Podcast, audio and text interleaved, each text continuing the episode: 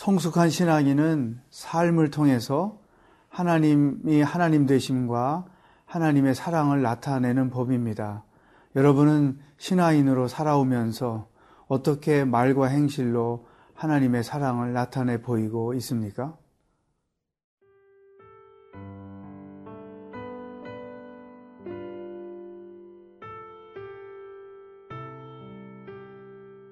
누가복음 7장 18절에서 35절 말씀입니다.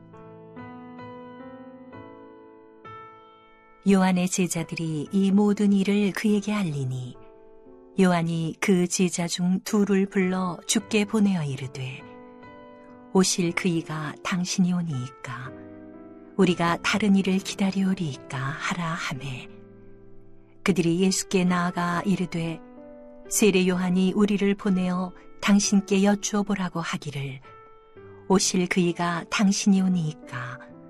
우리가 다른 일을 기다리오리이까 하더이다 하니. 마침 그때에 예수께서 질병과 고통과 및 악귀 들린 자를 많이 고치시며 또 많은 맹인을 보게 하신지라. 예수께서 대답하여 이르시되 너희가 가서 보고 들은 것을 요한에게 알리되 맹인이 보며 못 걷는 사람이 걸으며 나병 환자가 깨끗함을 받으며 귀먹은 사람이 들으며 죽은 자가 살아나며 가난한 자에게 복음이 전파된다 하라. 누구든지 나로 말미암아 실족하지 아니하는 자는 복이 있도다 하시니라. 요한이 보낸 자가 떠난 후에 예수께서 무리에게 요한에 대하여 말씀하시되 너희가 무엇을 보려고 광야에 나갔더냐 바람에 흔들리는 갈대냐 그러면 너희가 무엇을 보려고 나갔더냐? 부드러운 옷 입은 사람이냐? 보라, 화려한 옷을 입고 사치하게 지내는 자는 왕궁에 있느니라. 그러면 너희가 무엇을 보려고 나갔더냐?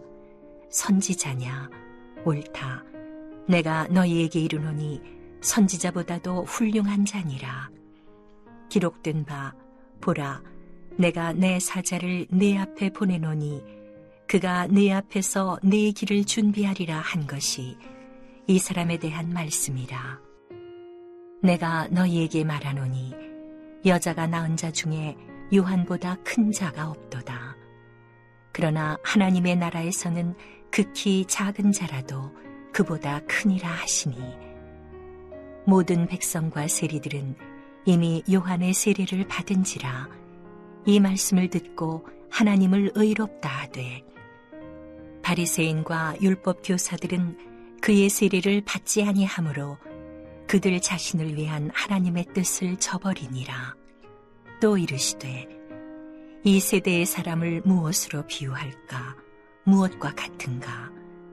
비유하건대 아이들이 장터에 앉아 서로 불러 이르되 우리가 너희를 향하여 피리를 불어도 너희가 춤추지 않고 우리가 곡하여도 너희가 울지 아니하였다 함과 같도다.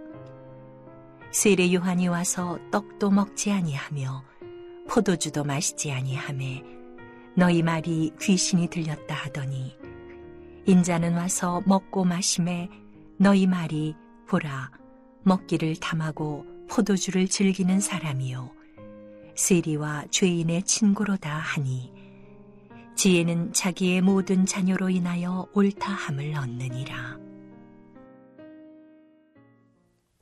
어느 날 세례 요한이 자기 제자를 예수님께 보내서 예수님이 우리가 기다리고 있는 메시아이십니까를 확인하게 했습니다. 예수님께서 세례 요한이 보낸 그 제자들에게 이렇게 말씀을 하시면서 당신 자신이 메시아라는 사실을 확인시켜 주셨습니다.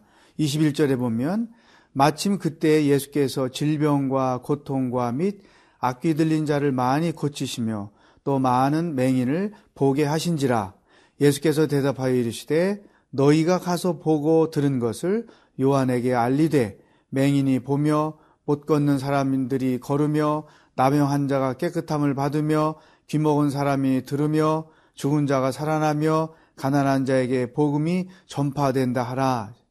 예수님이 내가 지금 하고 있는 그 일들을 너의 스승에 가서 그대로 이야기해라. 그러면 내가 메시아라는 사실을 그가 알게 될 것이다. 이런 표현을 하신 것이죠. 사실 예수님이 행하셨던 그 일들은 하나님만이 하실 수 있는 일이었던 것입니다. 지금도 물론 마찬가지죠. 그러므로 그분이 행하신 일들을 보면 아 예수님은 메시아구나 예수님은 그리스도시구나 예수님은 하나님이시구나라는 것을 분명하게 알 수 있습니다. 그런데 여러분 예수님이 하셨던 그 일들은 그때만 진행된 것이 아니라 지금도 우리들의 삶 가운데 이루어지고 있다는 것이죠. 다시 말하면 예수님을 믿는 자들에게서는 그 예수님의 능력이 나타나서 귀신이 쫓겨나가고 병든 자들이 고침을 받고 마음의 질병을 갖고 있는 자들이 회복을 경험하고 삶의 무거운 짐을 가지고 있는 자들이 자유함을 얻는 그런 일들이 있다는 거예요. 여러분, 예수님 믿으면서 이와 같은 예수님이 하시는 일들을 어떻게 경험하며 살고 있습니까? 예수님 시대의 사탄의 역사는 지금도 그대로 있고 예수님 시대에 병든 자들이 지금도 많고 예수님 시대에 삶의 무거운 짐을 지고 살았던 사람들이 지금도 많습니다. 그러므로 그때나 지금이나 우리들의 상황은 똑같은 것이죠. 그러므로 내가 진정한 신앙인이라고 한다면 정말로 예수님을 믿는 사람이라고 한다면 그 믿음의 결과로서 예수님의 능력이 내 삶 가운데서 체험되어야 하는 것입니다. 또 성령께서 예수님이 하셨던 그 일을 우리 가운데서 행하고 계신데 정말로 내가 믿음을 가지고 있다면 성령의 이와 같은 역사들이 내 삶 가운데서 경험되어야 한다는 것입니다. 살아계신 성령님은 우리를 방해하고 우리를 공격하고 우리를 시험하는 사단의 역사들을 물리치는 힘이 되어 주십니다. 우리가 육신의 병이 들어서 고통을 당할 때 의사를 통해서 약을 통해서도 고침을 받지만 예수님은 우리의 믿음을 통해서도 치료하시고 회복시켜 주신다는 것이죠. 또 누구나 인생을 살면서 삶의 짐이 다 있습니다. 그 짐을 나 혼자 지고 간다는 것은 얼마나 어려운 일이겠습니까? 그런데 예수님께서 그 짐을 우리 대신 져 주신다고 하는 것입니다. 여러분, 진정으로 믿음의 사람은 이와 같은 예수님의 능력을 자신의 삶 가운데서 직접 체험하면서 살아야 합니다. 이것이 왜 중요한가 하면 내가 예수님의 능력을 체험하는 그것이 곧 예수님이 살아계신 분이요. 예수님이 나와 함께 계시며 예수님의 능력을 내 주변 사람들에게 나타내 보이는 것이기 때문입니다. 그러므로 오늘 하루 이 거룩한 주일에 예수님의 능력을 체험하면서 그 능력을 나타내면서 사는 하루가 되기를 주의 이름으로 축복합니다.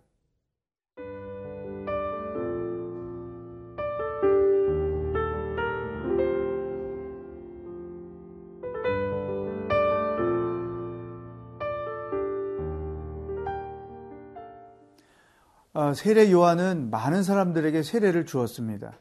그리고 예수님은 많은 사람들에게 치유와 회복을 일으켜 주셨죠. 이런 놀라운 일들이 팔레스틴 땅에 일어나고 있을 때 당시의 영적 지도자들이었던 율법학자들이나 바리새인들은 어떤 태도를 보였을까요?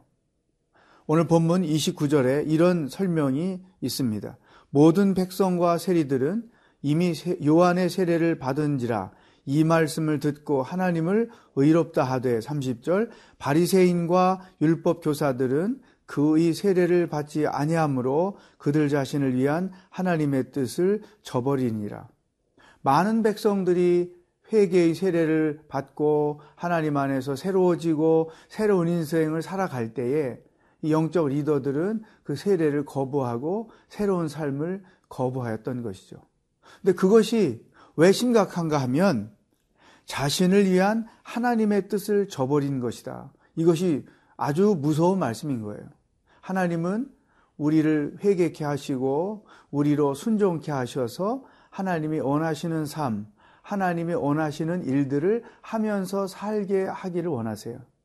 따라서 우리가 말씀 앞에 회개하고 그 말씀대로 순종하는 것이 곧 나를 통해서 이루고자 하시는 하나님의 뜻을 행하는 것 중에 하나인 것이죠.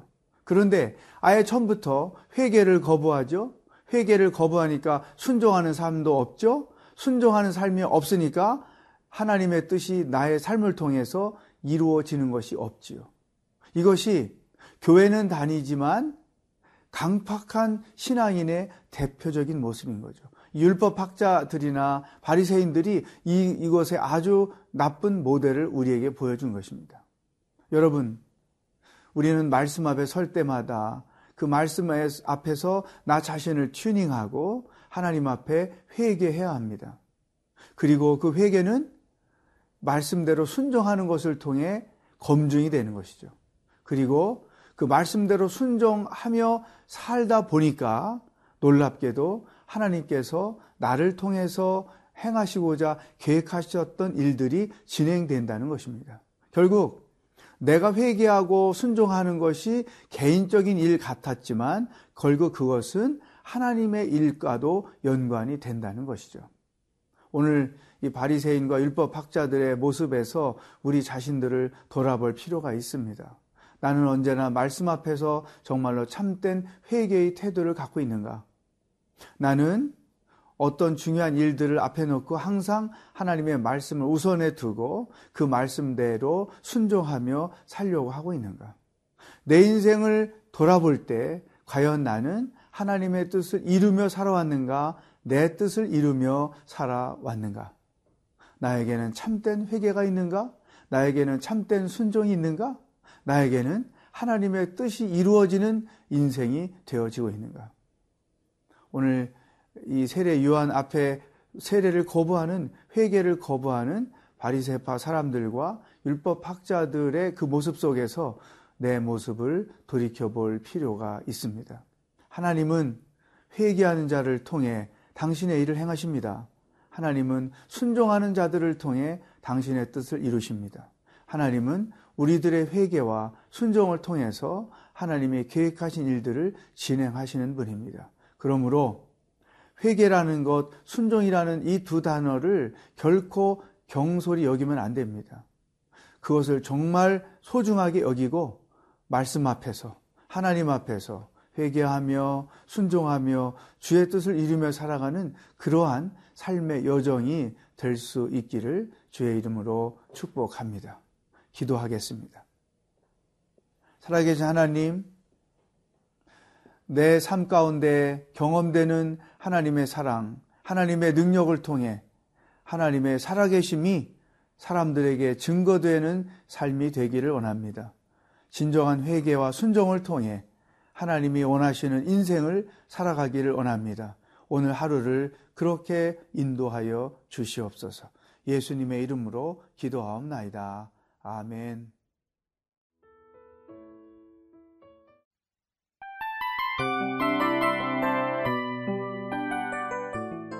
이 프로그램은 청취자 여러분의 소중한 후원으로 제작됩니다.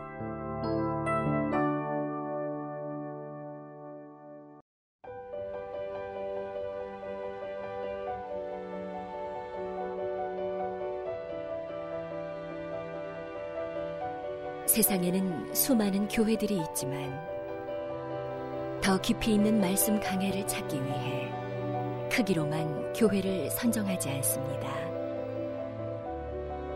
보다 좋은 영적 콘텐츠를 더 많이 나누기 위해 방송비를 받지 않습니다.